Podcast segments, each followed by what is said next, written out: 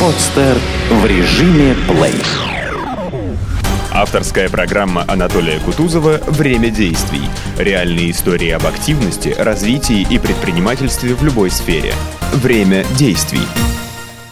У нас сегодня в студии опять два ведущих. Это известный предприниматель Олег Жеребцов. Здравствуйте, автор программы Анатолий Кутузов. Здравствуйте, это я. А, мы сегодня хотим поговорить о том, какую же работу ищет молодежь, а, о рынке труда, о том, где интересно работать, какие компетенции наиболее востребованы сейчас а, в компаниях Санкт-Петербурга, ну и России. И у нас сегодня в гостях интересный человек, большой эксперт своей области. Это Екатерина Мацкевич, эксперт в области организационного развития управления персоналом, мастер делового администрирования, начальник департамента по работе с персоналом ОАО «Газпромнефть». Здравствуйте, Екатерина. Здравствуйте, коллеги. Вот э, у меня такой вопрос. Э, вы работаете в компанию, про которую э, даже вот там Comedy Club, Народный фольклор слагает песни «Хочу работать в Газпроме», «Хочу там долю Газпрома». Э, вот как вам кажется, в чем э, смысл? Почему э, работа такая популярная в госкорпорациях? Ну, там в том числе в «Газпроме». Почему песни появляются?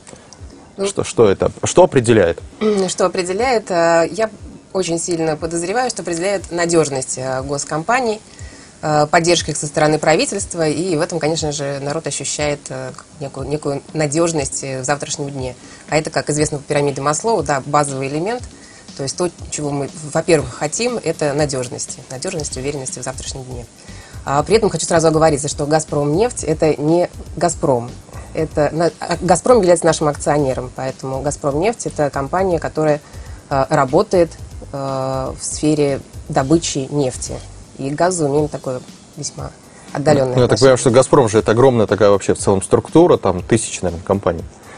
Конечно, достаточно большое дочерних э, обществ э, структура, огромное, огромное количество дочерних компаний, но, тем не менее, правила, по которым существуем мы, они отличаются от правил, по которым существует «Газпром». «Газпром» нефть, наверное, одна из пяти крупных дочерних компаний, да. крупнейших пяти да, компаний. Да. Тем не менее, если посмотреть на Э, потребностей, скажем так, э, молодежи, которая ищет работу, все-таки э, мы видим устойчивый крен в ту сторону, в которую влекут молодых людей государственные компании, компании, которые не являются там лидерами роста прибыли, компании, которые не показывают динамичный рост в последнее время. Все-таки мы ожидаем, что частный бизнес – это тот более динамичный сегмент рынка, который, по идее, должен развиваться. Катерина, каково твое мнение? Э, эта тенденция сохранится в ближайшие годы? Будет меняться расклад сил? Ну, судя по тому тренду, который взял на себя «Газпром», в частности, да, они все-таки хотят стать э, серьезными работодателями и эффективными работодателями. И то, почему, наверное, вот наша, э, наша компания выделилась самостоятельное подразделение, стала там одним из департаментов по, по углеводородам «Газпрома», это в том числе для того, чтобы мы были более эффективными. То есть мы более мелкая структура, соответственно, к нам, к нам ставятся достаточно жесткие э, задачи, от нас э, требуют прибыль, от нас требуют э, результативности, от нас требуют соблюдения правил процедур. То есть процессная составляющая очень, очень серьезная. Помимо всего прочего, конечно же, уделяется большое внимание вопросам развития и обучения э, персонала, потому что мы находимся на рынке, где есть менеджеры, где работают также крупные нефтяные компании. Поэтому мы находимся в рыночных условиях, и одна из задач, видимо, «Газпрома» для того, чтобы создать эффективное управление, это вот выделять такие компании. Скажите, а сколько человек у вас штат в компании? Порядка Работает? 66 тысяч. Это вот «Газпромнефть», да? «Газпромнефть», да, если включая все дочерние предприятия. Наши. И вот вы человек, который вашу службу проходит все 66 тысяч, нанимаясь на работу? Э, ну, смотрите, я нахожусь э, в корпоративном центре. Корпоративный центр вот сейчас находится в стадии переезда мы переезжаем в Санкт-Петербург из Москвы. И буквально mm. там еще через пару... Ничего себе, кто-то да. переезжает из э, Москвы в Санкт-Петербург. Да, это большое событие для этого города, я знаю, и это очень важно для меня лично, потому что я петербурженка. А, и на сегодняшний момент э, корпоративный центр в, количестве 1100 человек переезжает в Санкт-Петербург. У нас уже тут 700 человек. Угу. Поэтому все остальные дочерние, дочерние общества находятся в регионах, естественно, где происходит, собственно, добыча. Скажите, а по какому принципу ведется отбор вообще персонала? Это должны быть какие-то жесткие регламенты или наоборот, просто такое количество людей работает в компании, как модели компетенций там у вас разрабатываются? Это же очень сложно, наверное. Вы используете русские или там западные механизмы, или как это вообще все происходит в таких огромных структурах? Э, в таких огромных структурах происходит это следующим образом. Обязательно есть э, компетенция, обязательно есть оценка. Нам персонал – это скрупулезная задача. Попадание в нашу компанию по большей части происходит а, с, буквально с, со студенческой скамьи. То есть мы работаем с профильными вузами. Это Институт Губкина, это Горный институт в Санкт-Петербурге, это ряд э, институтов в регионах, в частности Тюменский э, институт, Омский институт, э, потому что наша компания занимается добычей, и, соответственно, основная задача – это нам найти правильных добычников, которые правильно добудут эту нефть. Помимо этого у нас есть научно-технический центр, а, который подбирает лучшие научные кадры, соответственно, для того, чтобы вести правильную геологоразведку. А, помимо всего прочего, большое направление нашей компании – это а, переработка нефти. И там вот как раз губкинские специалисты нам очень нужны, потому что переработка нефти – это ну, то, что позволяет нам продавать качественный бензин. И дальше розница. У нас есть большая розница. Тем не менее, я бы хотел вернуться к молодежи. По оценке специалистов, 78% студентов, которые оканчивают вуз в той или иной специальности, не работают э, э, по профессии, которую они выбрали, казалось бы, изначально. Иначе говоря, люди идут в институт, э, тратят 5 лет, непонятно за что, потому что их мама или папа попросила делать. Катерина, ты занимаешься оценкой персонала, подбором персонала уже много-много лет, больше 10 лет точно. Тем не менее, твоя, твоя вот оценка текущей ситуации. Так ли это хорошо? Или важно просто студентам получать высшее образование вне зависимости от профессии? Э, куда вообще мы идем вот с этим образованием и что делать молодежи в нынешних рыночных условиях? Мне кажется, мы живем в условиях некого сюрреализма или таких штампов, которые сложились в советское время.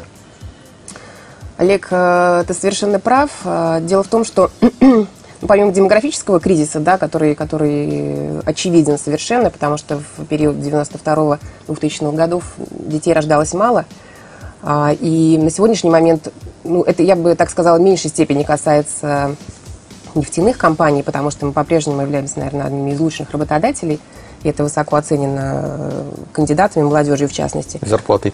Ну и зарплатой, да, в том числе зарплаты, да. Угу. Я бы сказала так, что основная проблема сейчас это начать работать с этой молодежью, потому что ее мало, она избалована, она достаточно легко сейчас поступает в вузы, она достаточно легко заканчивает эти самые вузы, она не настроена на работу. А, более того, то, то, тот тренд в обществе, да, интернет, э, геймы, явное совершенно движение в сторону геймитизации. И нам нужно научиться с этой молодежью э, взаимодействовать. Нам нужно показать то, что карьера, она похожа на игру. И как только мы сумеем это сделать, так мы выиграем эту борьбу за молодежь. Если мы этого не сумеем сделать, ну, по, по сегодняшним опросам социологов 80% э, молодежи настроена идти в собственное предпринимательство, либо фрилансерами. А это значит, что они летом будут заниматься дайвингом, а зимой горными лыжами, подрабатывать инструкторами, ну то есть каким угодно образом, но только не пойдут на регулярную работу что это, конечно, проблема. Тем, тем не менее, есть явный разрыв между тем, что преподается в вузах, и тем, что требуется предприятиям, современным особенно, те, которые работают последние 10-15 лет. Я уже не говорю о технологичных компаниях, компании, которые показывают огромный рост. Э, есть явный разрыв в структуре образования, в качестве образования. С этим что нам, как в стране, делать? Менять, тренд сохранится, вузы будут э, менять свою систему образования. Что произойдет? Я очень надеюсь на то, что произойдет следующее. Все-таки профильные вузы, ну вот то, что я говорю, да, в отношении там э, гор, горного института, в отношении нефтяных, э, э, нефтяных вузов, те, которые с нефтехимией работают, качество преподавания весьма хорошее, весьма хорошее по-прежнему.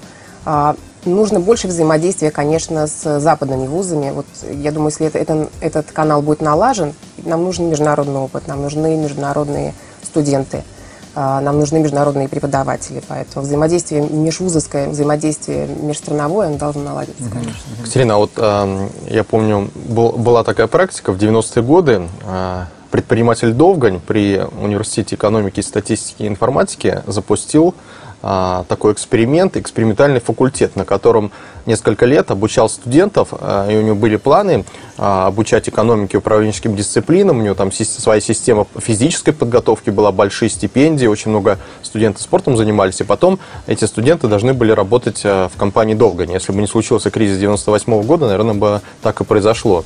Ну вот, а стипендии были в несколько раз выше, чем у обычного студента а, того времени любого другого университета. Вот а, скажите, у «Газпрома» нет ли таких инициатив, а, когда при, допустим, известном вузе брать и готовить прямо студентов для работы в вашей компании? То есть там подготовить такие дисциплины, которые необходимы, там какие-то управленческие, технические, и заниматься подготовкой, инвестировать в это деньги. У «Газпрома» деньги есть?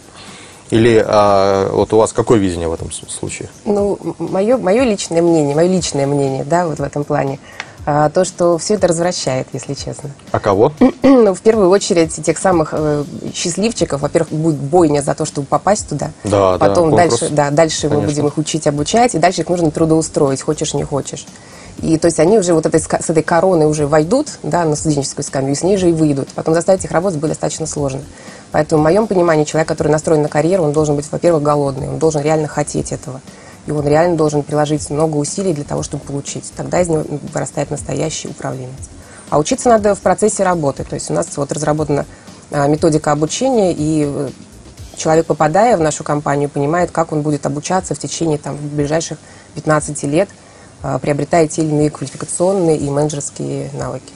Я посетил в разное время, может быть, пару десятков э, немецких предприятий, э, как правило, механических предприятий, занимающих сборкой, обработкой металлов. И при каждом из них есть такая маленькая шуль, школа. Школа по обучению э, тех мастеров, которые в последующем станут. Туда принимают ребят, девушек в возрасте 18-20 лет. И впоследствии это их маленький университет, они могут при этом учиться в колледже, но и ходить на производство тоже, занимаясь там 2 часа или 3 часа, э, через 2-3 года из них получается полноценный специалист. Естественно, происходит в рамках этого обучения отбор и будущее эм, продвижение тех, кто подает таланты. Такова, э, такая практика может получиться в России, ведь система профтехучилищ, она разрушена, у нас практически нет ПТУ, которые были 20 лет назад, техникумы, э, большая часть из них исчезла. Как будет построена система проф, профтехобразования? Это, Олег, абсолютно прав. Это действительно большая проблема с тем, что ПТУ действительно нет, и техникумы их гораздо меньше, чем, чем надо бы, если честно. А то, что мы делаем на наших добычных предприятиях, потому что в основном это городообразующие предприятия, это у нас есть в школах есть спецклассы, и если дети планируют свою дальнейшую жизнь, связываясь с нашей компанией, то в этих спецклассах мы уже начинаем их там обучать азам добычи, азам а, химии, с тем, чтобы им было проще поступить в ВУЗ, и они таким образом могли закрепиться в том городе, в котором они родились, э, прожили жизнь и могут в дальнейшем работать. Ну, думаю, что, э, что это вообще некий выход для, для России, делать, делать профильные классы в маленьких городах, в которых вот есть городообразующие предприятия, или есть какой-то тренд на то, что этот город может оказаться там центром той или иной компетенции. Я, я просто еще раз, э, очередной раз поднимаю тему образования, прошу прощения. 90% э, э, молодых людей, девушек, которые сейчас получают диплом экономиста или которые хотят стать экономистом, это как, как пример привожу, при этом не понимают, что, чем они будут заниматься в жизни. И больше половины из них не работает в этой связи ни в каких экономических предприятиях. Мало того, они заполняют какие-то бланки, формы, пишут э, какие-то примитивные вещи, и для того, чтобы этому научиться, нужно три месяца, а не пять лет. Э, я просто обращаюсь, используя эту возможность, хочу сказать, ведь технических э, специалистов сейчас очень мало. Найти специалиста по обработке там, того же металла, специалистов по станкам числовым управлением, просто считанные единицы. Те пенсионеры, которые сейчас уходят, я знаю, их отпускают со слезами у нас явный э, перекос и престиж э, таких трудовых, обычных механических специальностей, он очень низок. Я хочу еще тоже присоединиться к коллегу. Вот действительно, человек учится 5 лет, а, вы набираете персонал, пишете, нужен а, менеджер, там, высшее образование, запятая там что-то еще. А по факту он приходит на работу, у него функции входит э, несколько шагов. То есть он, там, например, занимается отгрузками, распечат... выставляет счет, там несколько кнопок в 1С, и там распечатывает товарную накладную еще там еще там одна кнопка, да, он с этим дальше идет куда-то там на склад, проверяет коробочку, в которой сложено все, все ли там на месте, прикладывает накладную, и все это уходит.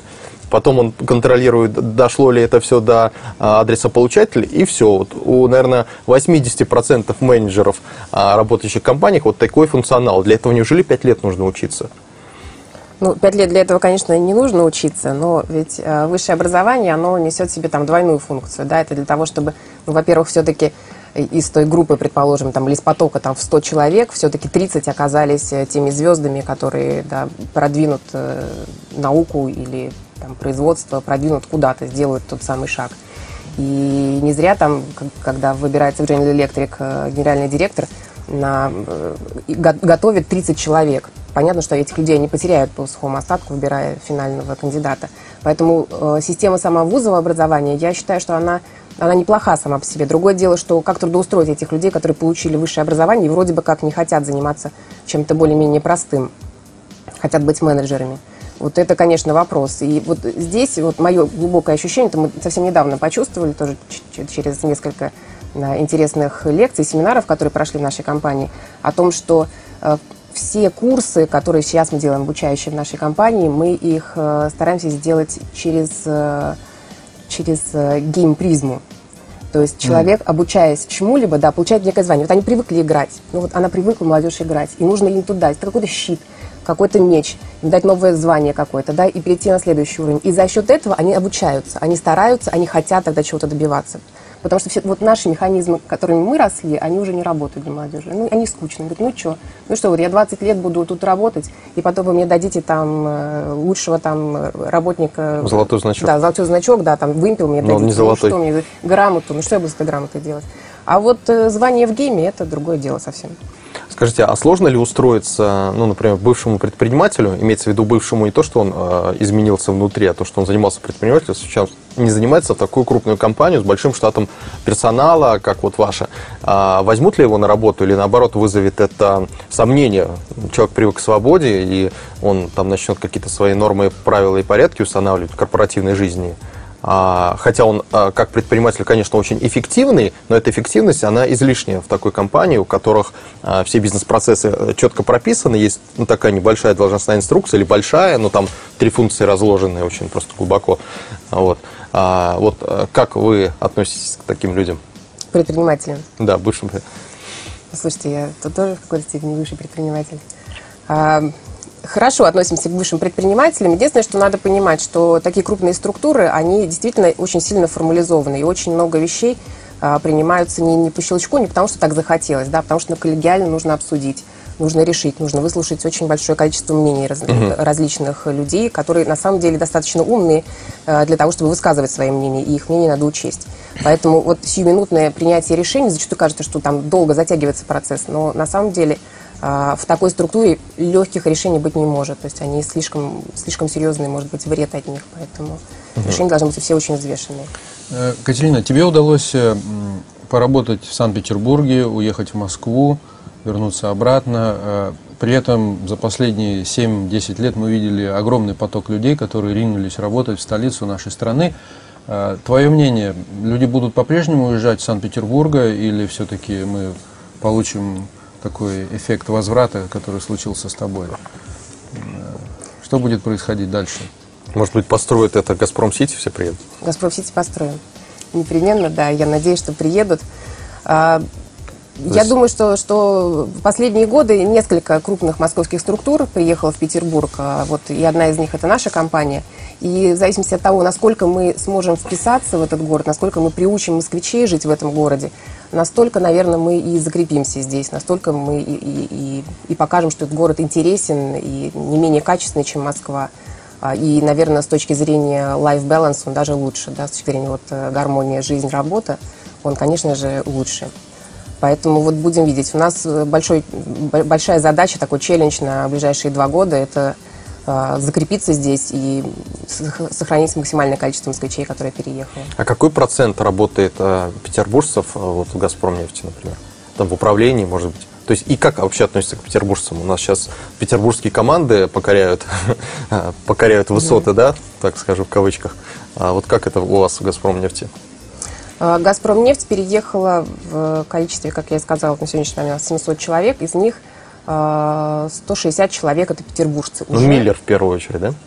Нет, но это вот есть разные категории, да, петербуржцев. Есть петербуржцы, э, да, петербуржцы, которые бывшие экс-петербуржцы, которые уже москвичи, и есть петербуржцы, которые петербуржцы, которые пошли в «Газпромнефть» для того, чтобы переехать в Петербург. Да? Количество они... петербуржцев э, предусматривали категоризацию. Да, То есть безусловно. Деление да, да, уже, да, их да. так много там, что... Уже есть история, да, петербуржцев в Москве. Вот, поэтому вот то, что касается э, мы, мы на момент переезда, мы заранее сообщили э, сотрудникам, потому что мы переезжаем, поэтому те, кто не хотел ехать, они сообщили нам заранее, мы искали людей в Петербурге, ставили их на дублирующие позиции, они какое-то время совместно работали, перенимали дела и переезжали. То есть на сегодняшний момент 160 человек, это петербуржцы, еще примерно такое же количество у нас вакансий, то есть мы ищем где-то порядка 160 человек э, в свою компанию, и на эти позиции э, претендуют петербургские вот, жители. У меня такой общий вопрос какой-то философский, наверное, к себе и ко всем, а, кто, ко всем нам. А есть ли смысл вот децентрализировать органы управления страной из Москвы в Санкт-Петербург, открыть больше филиалов в Санкт-Петербурге, московских компаний, или здесь а, какой-то там даже не филиал, а центр сюда перенести, как вам кажется? Вот из Москвы в Питер. Нужны нам здесь в Питере дополнительные вот эти офисы, или мы хотим все-таки быть культурной столицей и иметь какие-то представительства, может быть, не знаю, еще больше театров открыть, гостиниц, центр туризма, а бизнес есть и там а, чиновнические аппараты оставить в Москве? Слушайте, хороший вопрос. Я думаю, что он потянет на отдельную передачу, да, что мы хотим от Петербурга. Ну, большое, большое количество умов решают этот вопрос для себя, да. Какой завтра Петербурга? Что это за город? Город культуры, город образования, город э, столица. Что это такое? Но по правде, по правде говоря, а, я не вижу Петербург как э, большой город, куда приедет огромное количество чиновников. Во-первых, потому что пробки будут неимоверные, то есть это будет просто нереально будет ездить в городе, а других альтернативных вариантов э, и каналов движения у нас нет.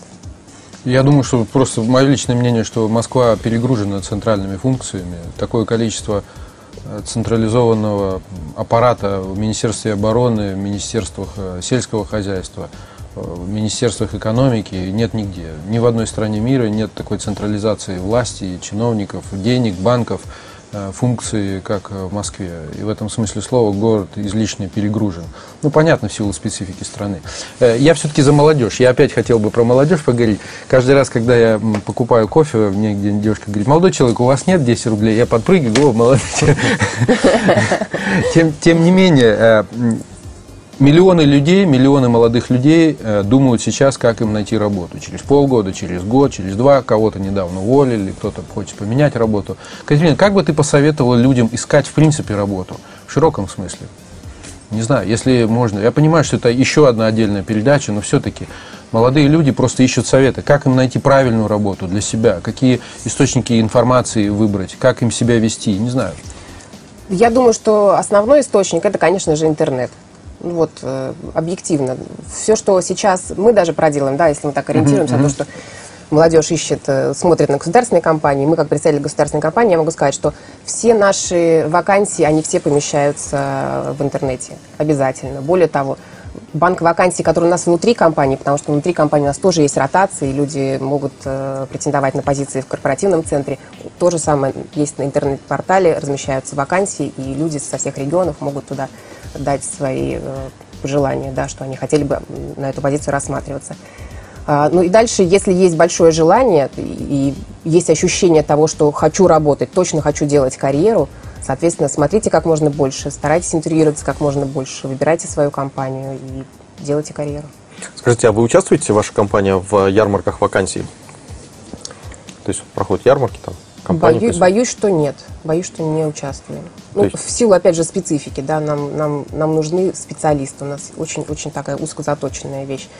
Хотя, возможно, наши розничные подразделения, «Газпромнефть», э, которые занимаются розницей, то есть продажей непосредственно бензина, э, возможно, они участвуют. Скажите, а топ-менеджеров э, каким образом набираете? Я вот многие говорят, что не видно никогда вакансий этих всех. Где там, кто в Лукойле работает, в Газпроме, еще в каких-то больших компаниях известно.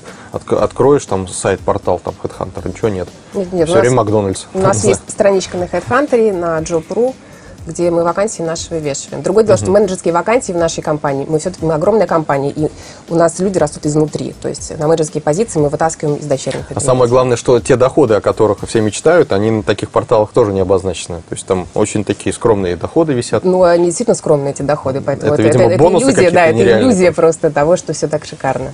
Mm. На самом деле, да, труда много, и зарплата, ну, достойная зарплата за тяжелый труд. И огромные бонусы. Нет? Нет, я бы так не сказала, что они огромные, эти бонусы. Скажите, а какой вообще тренд сейчас намечается в рынке труда? Был кризис, а потом сейчас какая-то такая затишье, взлет. Сейчас опять непонятная э, ситуация. То ли кризис, то ли не кризис планируется. Ну, плюс выборы сейчас что-то замешано. Что сейчас происходит? Э, что сейчас происходит. Вряд ли, вряд ли до э, момента выборов произойдет какой-то существенный кризис, поэтому я надеюсь, что с вакансиями пока все будет очень даже неплохо. Угу. Ну что, у нас э, традиционный блиц-опрос, Анатолий? А, ну, блиц-опрос, я думаю, что у меня, наверное, я такие вопросы-то вам все задал, которые мне в первую очередь интересовали, и у меня коротких вопросов не осталось. То есть у меня как раз вопросы, которые а, требуют дополнительного еще времени общения, а у нас, к сожалению, время Екатерина, кончается. От, от меня вопрос. Какая сейчас настольная книга самая любимая? Сейчас у меня настольные книги все по мотивации и развитию персонала. Поэтому читаю очень много периодики. А из последнего, что, что меня, наверное, больше всего потрясло, это там э, Афанасьев, соционика. Вот. А, такие вот профили человеческие меня по-прежнему интересуют. Что бы хотели пожелать э, нашим телезрителям в завершении программы? Посоветовать? Посоветовать? Молодежи. Молодежи найти интересную работу – найти себя. А всем телезрителям это встретить хорошо Новый год, дождаться снега. А, спасибо, уважаемые телезрители, что смотрели нашу программу. С нами был интересный человек, эксперт в области персонала. Это Екатерина Маскевич, начальник департамента по работе с персоналом ОАО «Газпром нефть». Это Олег Жеребцов. И Анатолий Кутузов, автор программы. Да. Все, оставайтесь Спасибо. с нами. Удачи, Спасибо. успехов. Скачать другие выпуски подкаста вы можете на podster.ru